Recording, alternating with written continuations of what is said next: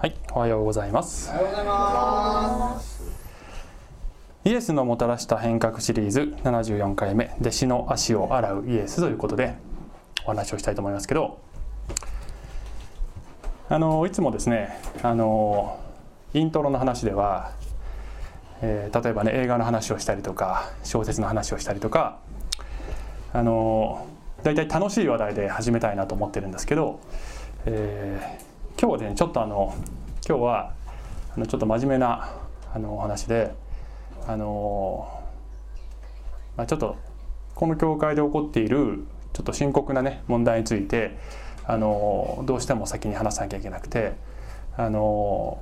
ちょっとねこういう場所でそういう話をしていいかどうかあの分かんなくて塩沢さんともちょっと相談してねあのでもやっぱりみんなで考えるべき問題だなと思ったのであのまずちょっとその話からしたいと思うんですけどあのある問題で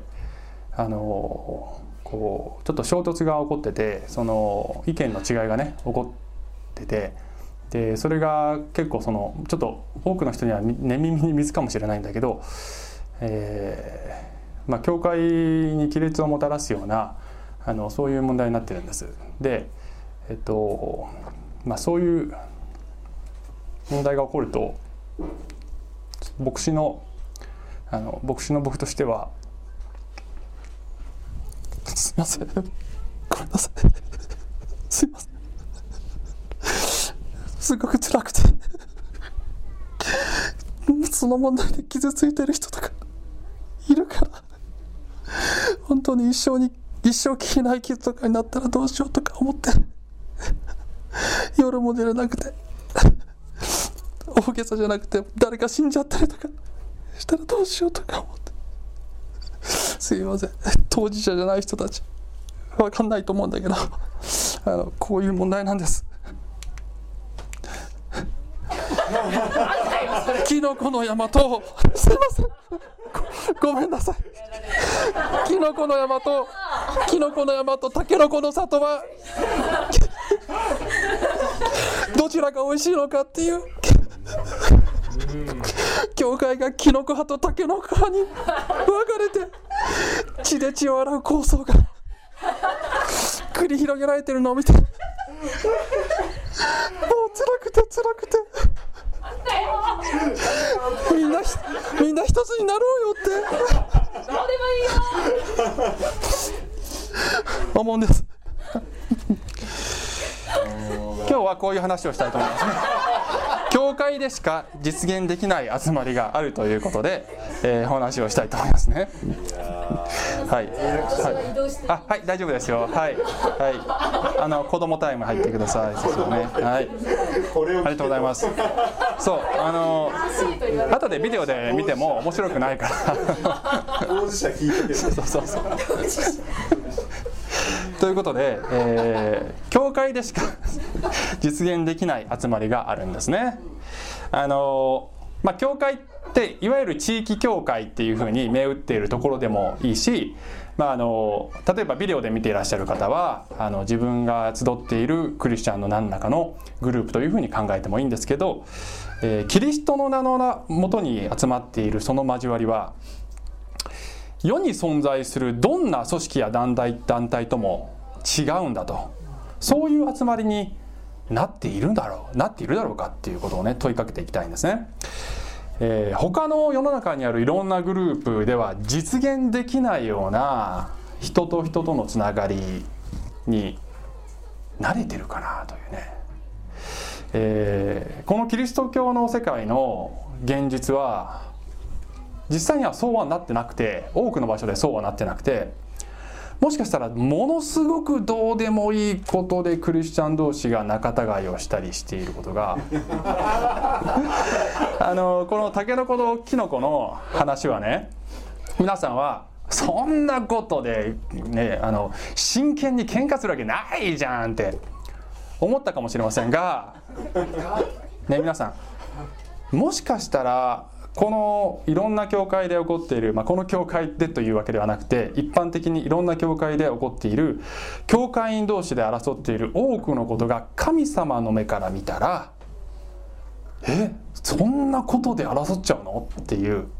なんでそんなくだらないことでマジに喧嘩すんの？っていうマジか！っていうことかもしれないですよね。それを皆さんに諭すためにあえてあの演技をしたわけですよね。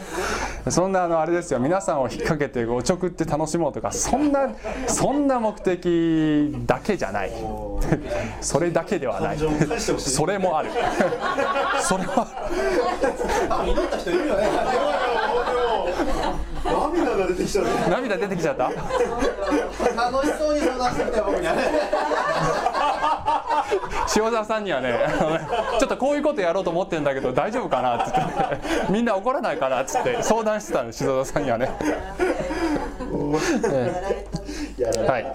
はい、今日は、えーヨハネによる福音書13章をね取り上げていきますけれども、はい、文脈はイエスの3年半の交渉会が終わりに近づいてます。はい、で、えーもう最後の1日に入っているという状態で、えー前回の話は十字架にかかる日の前の晩にイエス様が弟子たちと最後の食事をしたという話でした。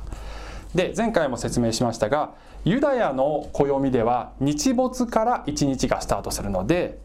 えー十字架にかかる前の晩っていうともうその十字架の日に入っている暦上はというそういう状態なんです、えーそれは杉越の食事と言われていてユダヤ人が伝統的に守っているその旧約聖書で命じられている食事でしたという話でした。で弟子たちにイエス様はパンとブドウ酒をお配りになってこれは新しい契約ですよというふうにね言われました、えーその契約のそのポイントはまあいろいろ説明したんですけども精霊が私たちのうちに住むことによってイエスを信じる人たちが一つとなるのだよそれを覚えなさいというねことだったんですね。一つのキリストの体を私たちは作るのですよという。では、ね、今日の話はどのようにして私たちは一つになれるのであろうかということをより掘り下げていくメッセージであります。はい、で、えっと、この杉越の食事では4つの杯を飲むというのがその順序としてもう伝統で決まっているんですけど、え1つ目の杯、まあ、全部ブドウ酒なんですけどね。1つ目の杯のすぐ後に、えー清めの儀式っていうのが入ることになってるんです。もうそういう手順が決まってるんですね。であのこの清めの儀式では通常はその家のしもべが食卓についているみんなの手を洗うというのがねあのやり方なんですけども今日の箇所で、えー違うことはしもべではなくてイエス様ご自身がそれをするということとあと手ではなくて足をお洗いになるというそういう場面でありますね。はいということで、えーちょっとね読んでいきたいと思いますが、はい、ヨハネの福音書13章の1から、えー7って書いてますけど、10今日はね15までしか、えー出してないですね。すいません。15です。はい、一節。さて杉越の祭りの前にこの世を去って父の身元に行くべき自分の時が来たことを知られたので世にいる自分のものを愛されたイエスはその愛を残るところなく示された。というふうに書いてますね。えー弟子たちと一緒にいられる時間がもう残り少ない、ね、どうすればご自分のそのほとばしる情熱を弟子たちに伝えることができるのかというふうにイエス様はお考えになったということですね。あの死が近づいている最後の時が近づいているとやっぱり愛する人には気持ちを伝えたくなりますよね。あのちなみに私私の話に突然飛びますけど娘をね毎日保育園に私送り出す時にあの必ずギューってハグしてであの「I love you very very」あの英語で私話すんですけど娘にね「I love you very very very very much」って言って送り出してるんですけどあのいつもねもしかしたらこれが最後かもしれないっていう思いでやってます。だって最後かもしれないでしょ。あのいろんな痛ましいニュースや事件事件のニュースがね世の中日常的にあってもしかしたらこれが最後かもしれない。だからもう精一杯娘にどれだけ愛してるかっていうことを伝えて送り出そうってね毎日私やってます。ね、あの愛する人に会うのがこれが最後かもしれないって思いながらそういう意識でいつも人と接するってもしかしたらね大事かもしれません。イエス様ももうこれが最後だ。どうすればこの思い伝えられるかというその時のイエス様の気持ちをあのぜひ想像しながらねあのこの話を聞いていきたいとしていきたいと思うんですけども聞いていただきたいと思うんですが、えー、イエス様が去った後に弟子たちが一つになれるように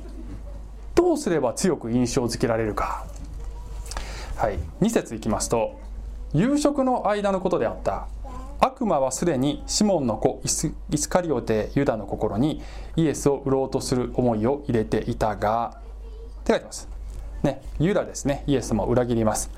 銀貨30枚で祭司長たちにえ売る約束をもうすでにしているそのユダがこの食卓に一緒についているっていうね、え状態ですね、え3節。イエスは父が万物を自分の手に渡されたこととご自分が父から来て父に行くことを知られ、えー、夕食の席から立ち上がって上着を脱ぎ手ぬぐいを取って腰にまとわれた。それからたらいに水を入れ弟子たちの足を洗って腰にまとっておられる手ぬぐいで拭き始められた。えっと、他の福音書を見るとこの食事の席で弟子たちは誰が一番偉いかという議論をしていたっていうねふうに書いてあるんでね。でこれはあのこの食事だけじゃなくてこれ以前にも弟子たちがよく話し合っていることで、まあ、彼らはですねこれからイエス様が王様になると思っている。その時に俺たちのうち誰が出世するかっていうことで頭がいっぱい。で今までもイエス様に叱責されていて偉くなりたい人は使える人にまずなれという話が以前にも出てきてるんだけどあの全く学んでない感じがあってこの席でも「いやー」っていうねそういう話をしてるわけですね。えー、その彼らにイエス様はビジュアルで分かるようにデモンストレーションしていかれるんですねここからね。6節。こうしてイエスはシモン・ペテロのところに来られた。ペテロはイエスに言った。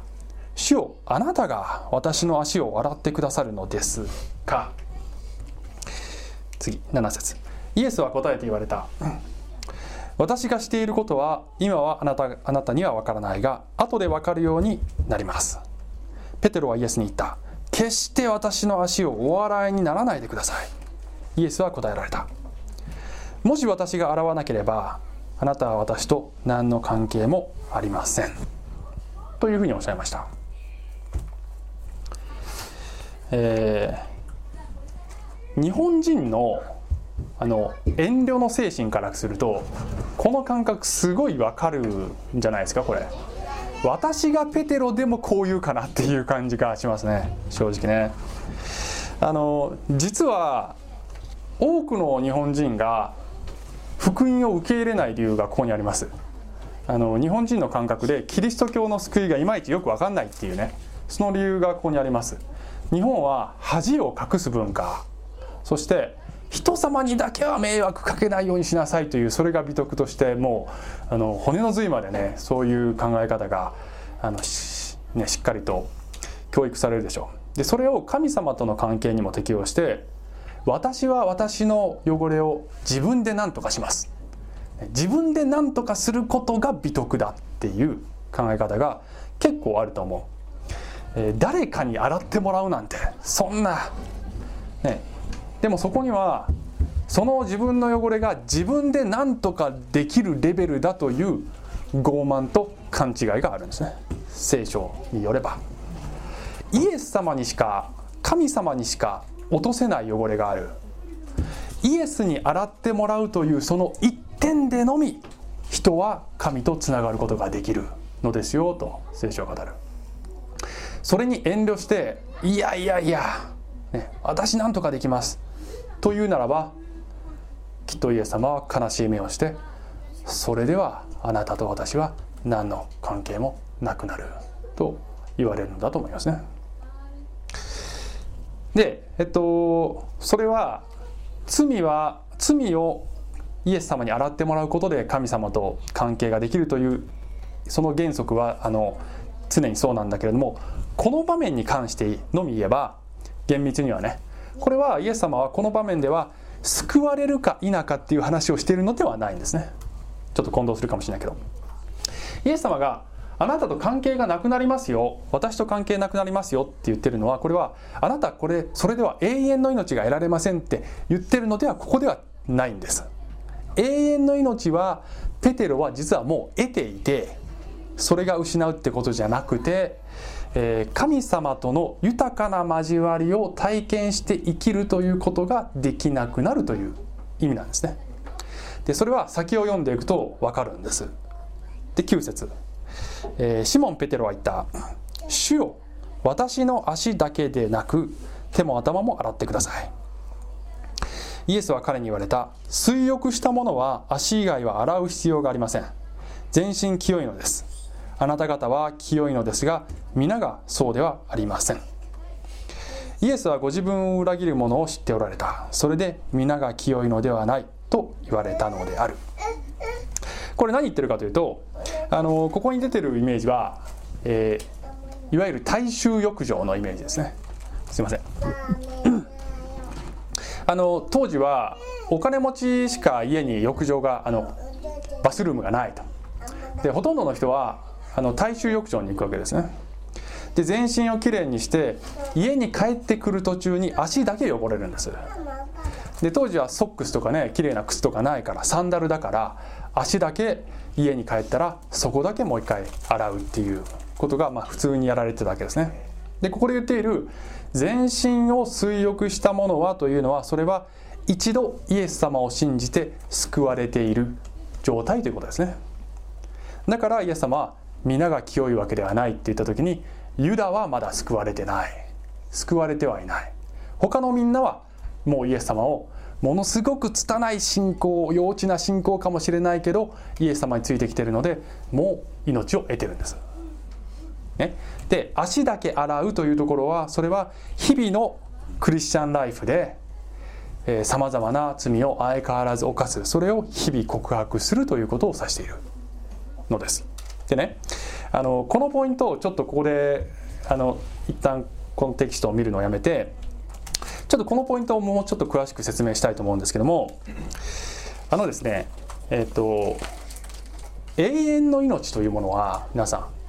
失いません、はい、でこれがなかなかそのクリスチャンの世界で共通理解になってないことが多いんですね。あの最近もこの教会のある兄弟のあのお母さんがもう他の教会に行ってらっしゃってる行ってらっしゃるんだけどもう長年何十年もクリスチャン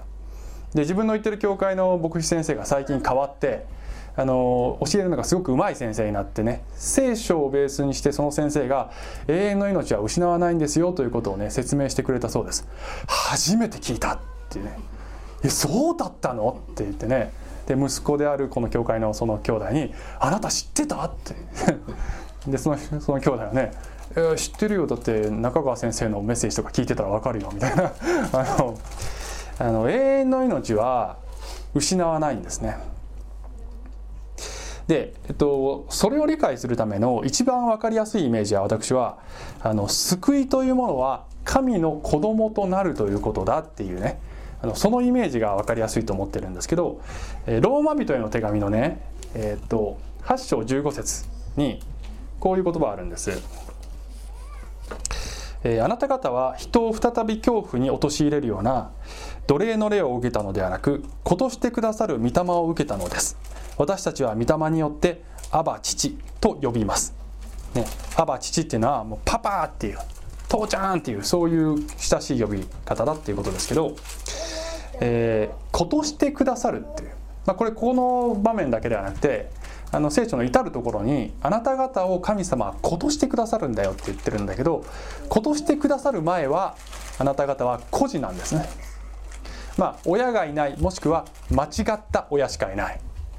あの奴隷であるというふうに表現されたりあるいは悪魔が親であるというふうに表現されたりしてるんですけどいずれにしても正しい親を持たずに育っているあなたを引き取って養子縁組して本当の子として神様があの約束して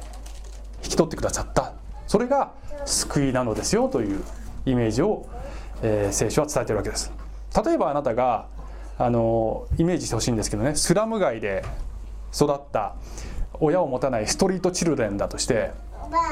ね、もう教育もマナーも善悪の基準も教えられない愛も受けないで育った。そこにある立派な身なりのね男性が現れてあなたを引き取りたいんだ。その条件は君がそのオファーを受けるということだけですよ、ね、あのいい子にならなければダメですよと言わない。あなたを引き取りたい。はいって言ってくれればもう成立します。って言うとする。これが恵みの救いですね。恵みの救い。行いではなくただ受けるだけでいいというその救いを表している。であなたがそのお父さんに連れられて大きなお屋敷に連れて行かれてねああ救われた喜びに満ちているっていう状態になったとしてその時に仮にこのお父さんが、ね、こう言ったとしたらどうでしょうね。あのねルールに従っていい子じゃないとストリートに送り返すからね。ってね言ったらこれはもう戦々恐々とするよ。あのー、ねもう脅迫観念に満ちた生活になるでしょきっと。恐怖が動機でいい子を演じるっていうことになるわけですね。そうなってしまうとね。であの残念ながら世の中の結構多くのクリスチャンがこういうクリスチャンライフを送ってます。あのねこんな罪を犯したらもしかしたら救いを失っちゃったんじゃないかとかね。そういう感覚であのだからちゃんとしていないと。で残念ながらの牧師とか、ね、そうそういうことを教えている教会もあるんだけどそれは聖書的じゃないんです。で聖書の救いはそういうイメージじゃない。あなた方を子供にしたらもう絶対あそこには戻らないようにしてあげるから大丈夫。この身分は子供の身分は剥奪されない。えー、なのでその恵みに対する感謝のゆえにお父さんに従いたいと思う。これがこのクリスチャンの生き方なんですね。だけどそう思ったとしても今まで教育を受けてないあなたは相変わらず失敗もするし過ちもする。その時に過ちを犯したらいつもお父さんに「ごめんなさい」って正直に言うことでお父さんとの関係が深まっていってそのお父さんの愛を体験したりお父さんのその、ね、正しさを受け継いだり教育を受けたりお父さんの力もお父さんの富も体験して生きることができるのですよだからいつも日々過ちを犯したらごめんなさいをするのですよというのがこの、えー、日々足を洗ってもらうということです。あるかな？このイメージ。なので神との関係性っていうのは2段階で考えないといけないんです最初にもう二度と失わない救いを受ける子供とされるという意味での完全な罪の許しと日々のお父さんとの関係を深めていく上での罪の告白と許しという2段階で考えないとものすごい混乱したクリスチャン生活になります聖書読んでもなんか混乱してくると思うこれをね結構あの理解してないままクリスチャン生活を送る方がねいらっしゃるんですね永遠の命は失わないという安心感と喜びと同時に今日もイエス様に足を洗ってもらっているという感謝。これをいつも2つの感覚を持ってあの私たちは生きるということですね。はい。よろしいでしょうか。ちょっともう、えー、少し先に進みますけどさっきのテキストに戻って12節ね。イエス様足をお洗いになった後ね、うん、えー、っと、イエスは彼らの足を洗い終わり上着をつけて再び席について彼らに言われた。私があなた方に何をしたか分かりますか？あなた方は私を先生とも主とも呼んでいます。あなた方がそういうのは良い。私はそのようなものだからです。それで主であり死であるこの私があなた方の足を洗ったのですからあなた方もまた、えー、互いに足を洗い合うべきです。私があなた方にした通りにあなた方もするように私はあなた方に模範を示したのです。ってね、えー、おっしゃいました。すいません。ちょっと待って。えっとね、イエス様はこのご自分がされた行為の意味を分かりやすく解説解説してらっしゃいますね。この解説必要かなって僕いつも思うんですけどあのこの丁寧さは多分この弟子たちの幼さを表してると思いますね。もし弟子たちにもう少しね洞察力があって成長していればイエス様の行為を見ただけであイエス様はこういうことを伝えようとしてるってね分かるんじゃないかな。とイエス様はこれぐらいのことしてくれたから私たちもそうしようって分かるはずなんだけどあまりにも弟子たちが幼いのであの丁寧に言葉で説明しないと分からないっていうねそういうことなんじゃないかなって思うんですけど、えー、主人がここまで身を低くしたからにはしもべであり弟子である私もそうしようと思ってそれを実行するなら祝福が来ますよとイエス様はおっしゃったわけですね。はい、えーと、今日のテキストはねここまでなんですがこの後、えー、ちょっとねまたあのここから適用に入っていきたいと思うんですけどあの今日の話のテーマはですねまあイエス様が目の前にいない今いかにイエスの弟子である私たちがこのイエス様のこの切実な思いを汲み取って、えー、一つになれるかということをね考えていきたいんですね。で、えっと、3つのことを考えてみましたけれども、はい、はい、一致のためには、はい、3つのことをちょっと話したいと思います。えー、互いに補い合う共に学ぶ共に戦うまあこれだけじゃないんですけどね。あのこういうふうに今日はまとめてみました。はい。で、えー、1つ目、ね、互いに補い合うですね。あの補い補い合うということにはいろんな要素があるんですけど、えー、今日のこのイエス様の行動足を洗い合うというね、えー、ことに照らして言えばあの私の足をイエス様に洗ってもらうっていうのは何を象徴していたかって考えたら、えー、それは私の罪を許してもらうということを象徴していましたよね。なのでそれと同じように私たちが足を洗い合うって言ったらおそらく第一の意味はお互いに罪や過ちを許し合いなさいということだと思うんですよね。でガラテヤ人への手紙、えー、6章のあすいませんはい。1節から4節。先に1節2節だけ読むと兄弟たちをもし誰かが過ちに陥ったなら御霊の人であるあなた方は柔和な心でその人を正してあげなさい。また自分自身も誘惑に陥らないように気をつけなさい。互いの重荷を追い合いそのようにしてキリストの立法を全うしなさい。という言葉があるで一節のこの「正してあげなさい」っていうねこのその表現だとなんとなくちょっと上から目線でさばいてるような印象があるんじゃないかなって私は思ったんだけどこれ英語で見るとあの「レストア」っていう言葉なんですね。レストアっていうねあの回復させるという意味なんですよ。つまり罪に陥ってもう壊れちゃってる状態から回復できるように助けてあげなさい。そして助け合いなさいっていう。それも厳しくではなくて柔和な心。gently っていうね。柔和に優しく助け合うのですよと。でこの言葉の中にはその人の罪を許すという要素とだけどただ甘えや慣れ合いじゃなくて、ね、もういいよいいよそれぐらいっていうただただそれだけじゃなくてあのお互いに成長を促していくという意味が込められてると思うんですよね。あの冒頭のあのタケノコの里とキノコの山の話ですけど あのどっちの方が美味しいかっていうこの教会の対立の話ですけど私の個人のねあの立場で言えば圧倒的にタケノコが美味しい圧倒的にタケノコが美味しい。絶対。この教会にはいられない？このメッセージよく聞いた方がいいよ。ね圧倒的にタケノコが美味しいと思う。ね。だけど私はキノコ派を許します。許してあげます。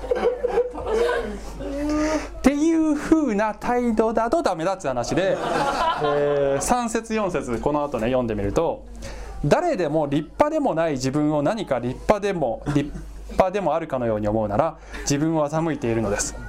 おのおの自分の行いをよく調べてみなさい。そうすれば誇れると思ったこともただ自分だけの誇りで他の人に対して誇れることではないでしょう。つまりさあの自分だけ完璧だって思わない方がいいって、ね、あることで正しかったとしても別のことでは、ね、いろいろ過ちを犯したり賭けがあったりしてお前も許してもらわなきゃいけないその一人なんだよってね。お互い様なんだからお互いに許し合うんだよって自分だけ偉いって思わない方がいいっていうね。そういう姿勢だよね。であの足を洗い合うって言った時にその時ね足って見せないと洗えないんだよね。皆さん専属式ってやったことある？専属っていうのかな？専属式ってやったことあります。教会によっては実際にこのこれを儀式としてやる教会があってまあ、そういう集会とかもあってね、あのなんか牧師先生とかに足を洗ってもらうんだけど、あの実際にたらいに水を入れて。で私それ何回かやったことあるんだけどね、あので自分も洗うんだけど誰かの足をね。あのお湯で。で誰かの足を洗うってまあそれはあまり楽しいもんではないですけどもっと抵抗あるのは洗ってもらう方が抵抗ある、うん、本当に。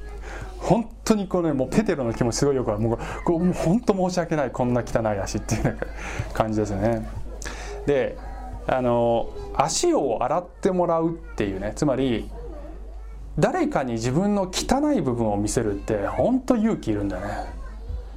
ね。あのその人が自分を裁いてくるんじゃないかっていう恐れがいつもあるでしょ。教会という場所がここでは素の自分を見せても見せても大丈夫。ここだったら裁かれないって思えるような一人一人がそういうふうに思えるような場所になれるかな。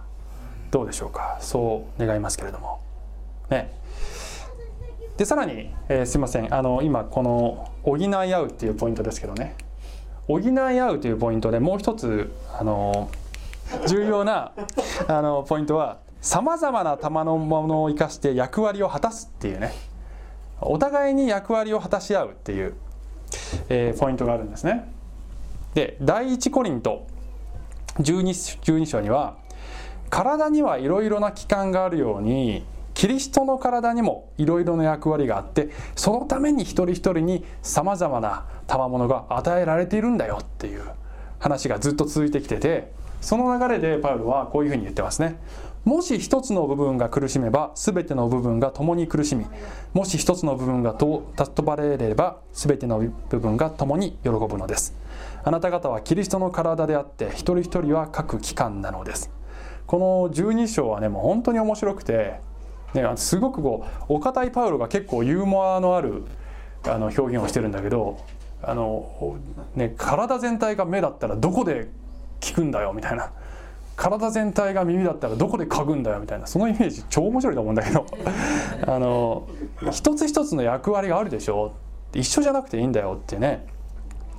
補完し合って一つの体を作るのですっていうことなんですけどあのさっきのあのタケノコとキノコの話をね教会の中で分裂が劇がしてる時にあのこういうちょっとさっき見えちゃったけどあのタケノコの里。とキノコの山を合体させてタキノコの山里っていうこれね H さんが持ってきたやつとちょっと違うバージョンなんだけどねこういうバージョンもあった。あのこれはねこういう商品が売ってるってことじゃなくて誰かがあのふざけて作ってるんですね。面白いでしょ？あの昭和チョコスナックって。明治じゃ明治じゃないみたいな。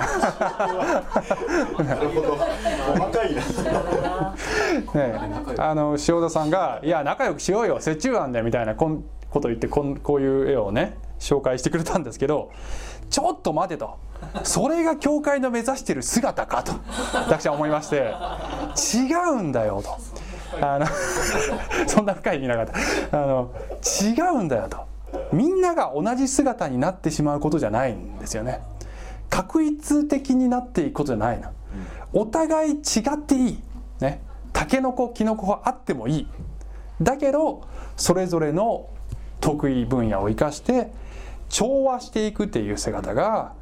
えー私たちの目指す姿なのであって滝の子の山里じゃないわけ。です、ね、でその時に私たちが気にすべきことは自分は自分の役割に忠実になるということと、えーそして人の役割を妬んだり蔑んだりする必要はないということ。お互いが相手を必要としている、ね、あの人を裁くというためではなくて助けるために私はここにいるんだっていうふうに一人一人が思えたらいいなって思いますね。はい。次、ね、一致のためには共に学ぶですね。で、えっと、エペソの4章には、えっと、やっぱりここにもですね先ほどの第一コリント12章とすごく似ている感じでキリストの体にはいろいろな役割があってという話がねあるんですけどその中でパウロはあの使徒とか預言者とか牧師とか教師とかそういうこう教える役割になってる人もいるでしょう。なんでそういう役割を持ってる人があの教会に立てられてると思うっていうそういう流れでこういうふうに言うわけですね。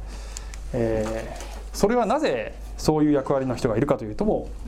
ついに私たちが皆 はいえー信仰の一致と神の御子に関する知識の一致とに達し完全に大人になってキリストの満ち満ちた御岳にまで達するためです。っていうことがある。ね知識の一致に達するんだって書いてあるんですよ。ね、あのキリストの知識キリストとはどういう方なのか神とはどういう方なのか真理とはどういうことか御言葉は何と言ってるかということを、えー一緒に学ぶほど共通理解になっていくことで、えー一致していくことができるわけですね。で何が正しい聖書理解聖書理解なのかということをあのしっかりと議論してその議論を深めていかなきゃいけないんですね。正しい神理解を追求していかなきゃいけないんです。で明らかに間違っている神学に対しては毅然とした態度で対抗しなきゃいけないんですね。あの聖書の中ではねあの至る所で偽の教えというものに対するもう非常に厳しい言葉がいっぱいあるわけですね。偽教師偽の教えに対してもう人たちはものすごい厳しい。でパウロは自分が伝えている福音と全然違う福音を伝えてる人がいたらもうそんなやつは呪われてしまえって言ってんだね。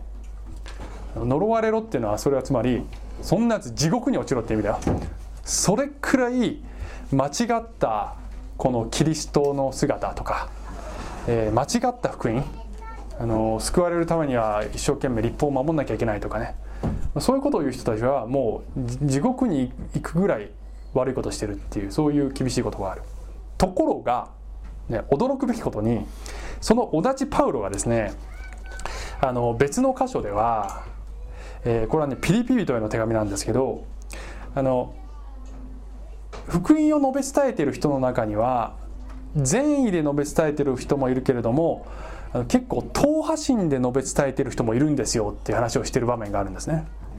で当時のこのキリスト教イエス様を述べ伝えている人たちの中にはパウロに対していい感情を持ってない人たちもいたみたいなんですね。まだそのパウロって十二弟子の一人じゃなかったからあんまりこう認めてもらえてないところがまだあってあんなパウロがあんな福音伝えてねクリスチャンいっぱい出てきてるけどもあのそれを喜んでないと。で、えー党派心であその場面ね。抜粋したかな。そうそう、えー、ピリピの一章の、えー17節ですけどこの他の人たちはっていうのがその党派心を持っている人たち。他の人たちは純真な動機からではなく党派心を持ってキリストを述べ伝えており投獄されている私をさらに苦しめるつもりなのです。するとどういうことになりますか。つまり見せかけであろうとも真実であろうともあらゆる仕方でキリストが述べ伝えられているのであってこのことを私は喜んでいます。そうです。これからも喜ぶことでしょう。これ何言ってるか分かりますかね？これね。あの動機は間違ってるけど伝えられている内容があってりゃまあいいわ。っ て言ってんだね。そのねするとどういうことになりますかっていうここのこの言葉があのこの役にちょっとインパクトがないなと思っていてあの新共同訳の方ではねこれはねだがそれが何であろうっていう訳になってる、英語だと「What does it matter?」っていう言葉でつまりあのだから何っていうのは別にん大した問題じゃないそんなのって言ってるってこうね。これ読むたびに僕ねいや大した問題だと思うけどなってずっと思ったんだけどそこいいって言っちゃうパウロみたいなふうに思ってたんだけどパウロがいいって言うならしょうがないなっていうぐらいの感じで。要するにあの間違った動機でイエス様を伝えるっていうのは、まあ、それは正しいとは言わないよ、ね、それがすごくいいことだとは言わないだけどキリスト論さえ間違ってなければイエス様理解さえ間違ってなきゃ、まあ、この際いいわっていう。要するに党派心に対して党派心で反応してないんだねで間違った教えに対しては徹底的に厳しいんだけど教えがあっていりさえすれば人間の愚かさとか弱さとか、まあ、多少の立場の違いとか、まあ、そういうのはもういいよっていうこの寛大さ。このバランスなんですよね。で今日のキリスト教の世界ってあの結構逆になってんじゃないかっていうところがある。クリスチャンはちっぽけなことではすぐ裁き合ってねあのもうそれだからさっきのタケノコの話で神様から見たらもうそんなどっちでもいいよっていうようなことではもうなんかお互いもうあの人ちょっと合わないみたいなすぐ言うんだけど言うわけ。でその一方でこのキリスト教会の中にはでも本当に致命的な神学的なあ神学的な誤りに関しては甘いところがあったりとかしてあのもちろんね小さな神学的な見解の違いっていうのはもちろんあっていいんですよ。それはまあいいんだけどもう根本的に教理の根幹を揺るがすようなそういう誤りに対しても時々いやいやもうクリスチャンなんだから一致しようよっていうようなムーブメントもあったりするわけだね。この世界には。それは違うんだね。あのどちらもイエス様のこの気持ちを汲み取ってない。あの小さな問題で争い汲み取ってないイエス様の気持ち。だけど本当に大切なことはそれは違うって言わなきゃいけないんですね。ですいませんあのね最近のちょっとね急ぎますけどじゃあどういう神学的な誤りが世の中にはいろいろあるかというとあのいっぱいあるので全部は到底言えないんですけどね、まあ、代表的なもので言えば例えばあの自由主義神学とかね。あの聖書の記述っていうのはもうなんか不思議な奇跡の記述とかはもう比喩的に解釈すればいいみたいな。あのね。こう処女降誕とかイエス様の復活とかもそういうのはもう比喩なんだみたいなそういう立場のクリスチャンいっぱいいますよ皆さん、ね、それは完全におかしい。それはもう本当にあの救いの、ね、聖書の言葉の、えー、権威を失墜させるようなねあのことですね。で最近旬なもので言うとあったかな？あそうそう。旬なものってちょっと変な言い方ですけどウッド先生がね書いたこの本皆さん教会にね2つぐらい蔵書がありましたので日本の教会に忍び寄る危険なムーブメントという本ですねこれねえっ、と NAR というキリスト教の世界に起こっている、えー、ムーブメントに対してあのこれはおかしいっていう本ですね。NAR っていうのは何かというとニューアポストリック・リフォーメーションって言って、えー、日本語で言うと新しい使徒的宗教改革っていうねでこれ簡単に言うと現代に使徒職が回復されましたって言って。あの聖書の時代の使徒と同じ権威を持ったあの使徒として今日に登場させられたそういう人たちがあっちにもこっちにもいますっていうそういう教えなんですけど。で具体的にねあの人とあの人とあの人はあの使徒ですって言って本人も私は使徒ですってで使徒っていうのはあの啓示をいただいて聖書を書いた人たちのことを使徒っていうんです。だから今日はいちゃいけないんですね。でそういう人たちがいるとあの聖書と同じ権威で何か言ったらもうそれが聖書と同じ。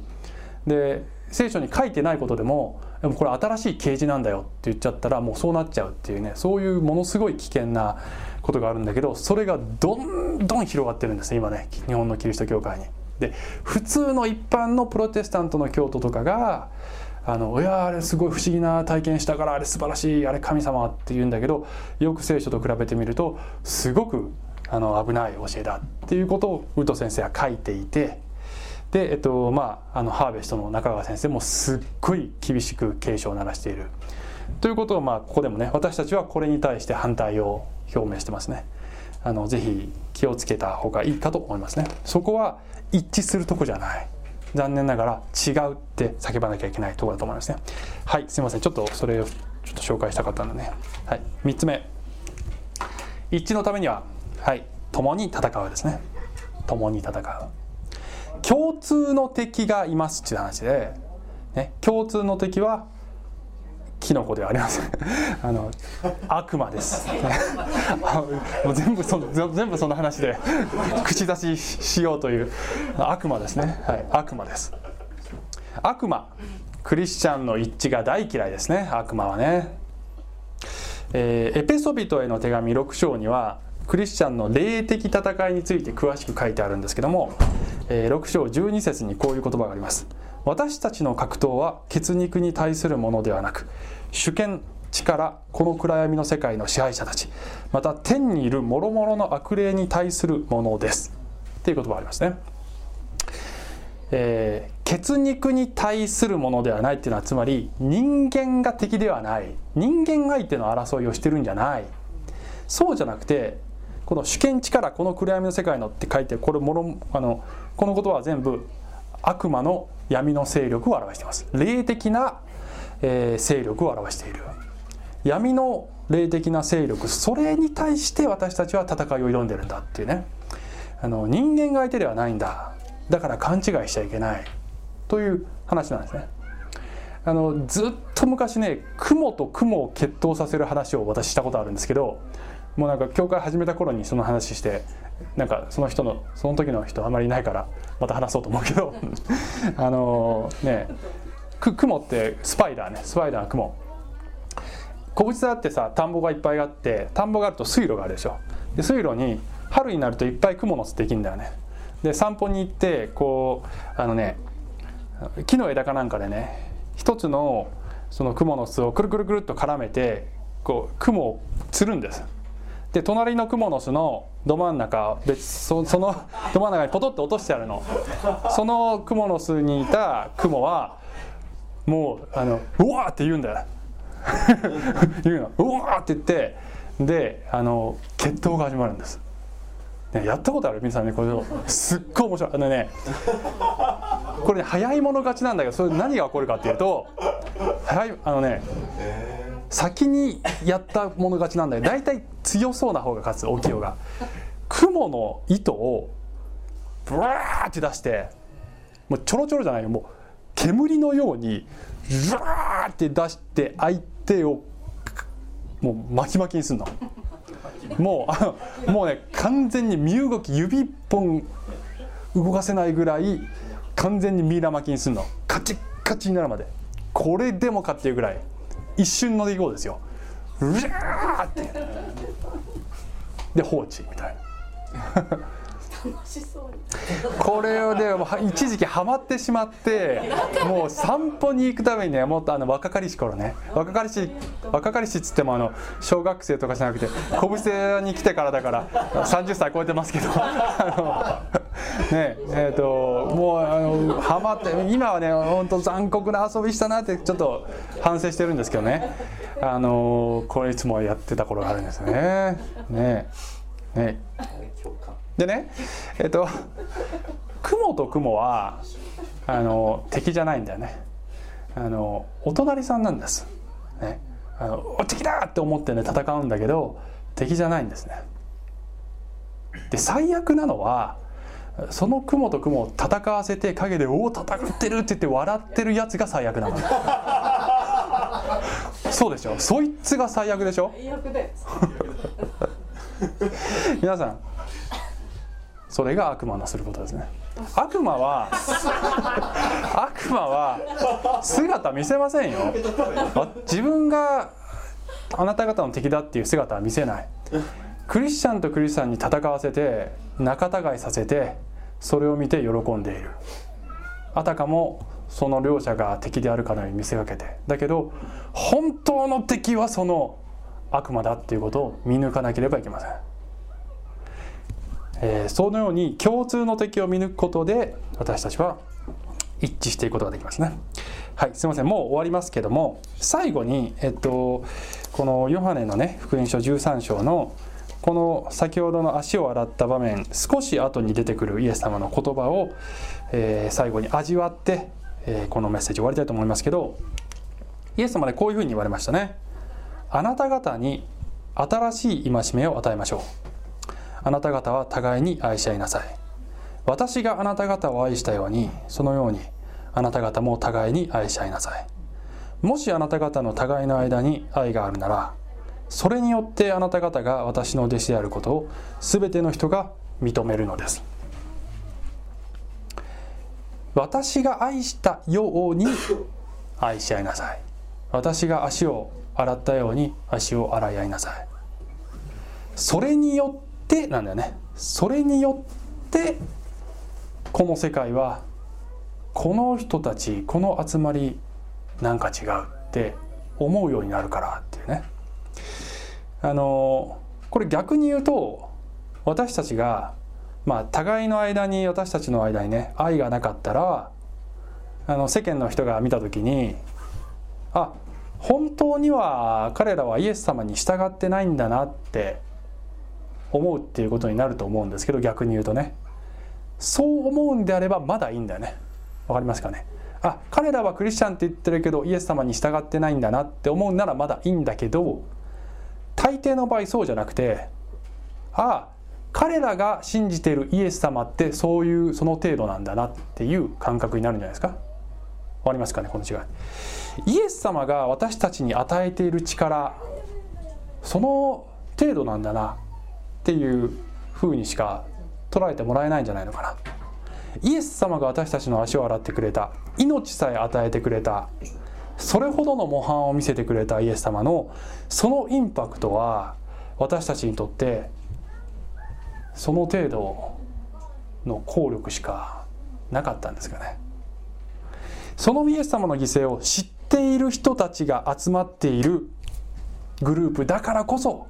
実現できるそういう関係性があるのではないでしょうか。ね、オリーブ教会はそうなれるだろうか。そしてビデオでね見てくださっているあなたの集っているそのクリスチャンのグループはそうなれるだろうか。あなたがそれを実践する最初の一人になったらいかがでしょうか。はいお祈りします。愛する天のお父さん私たちをどうぞ一つにしてください。小さなことで、えー、本当に拒絶し合ってしまうような弱いものです。どうかイエス様のこの模範をいつも見上げることでいつもイエス様に足をもらっていただくことで足を洗っていただくことで、えー、私たちも同じようになっていけるようにどうか精霊が助けてください。イエス様のお名前によってお祈りします。アーメン。はい小淵沢オリーブ教会には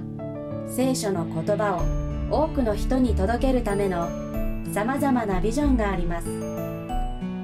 あなたもこの働きに参加してみませんか？献金はこちらのアドレスにて受け付けています。口座振込またはインターネット送金サービスに対応しています。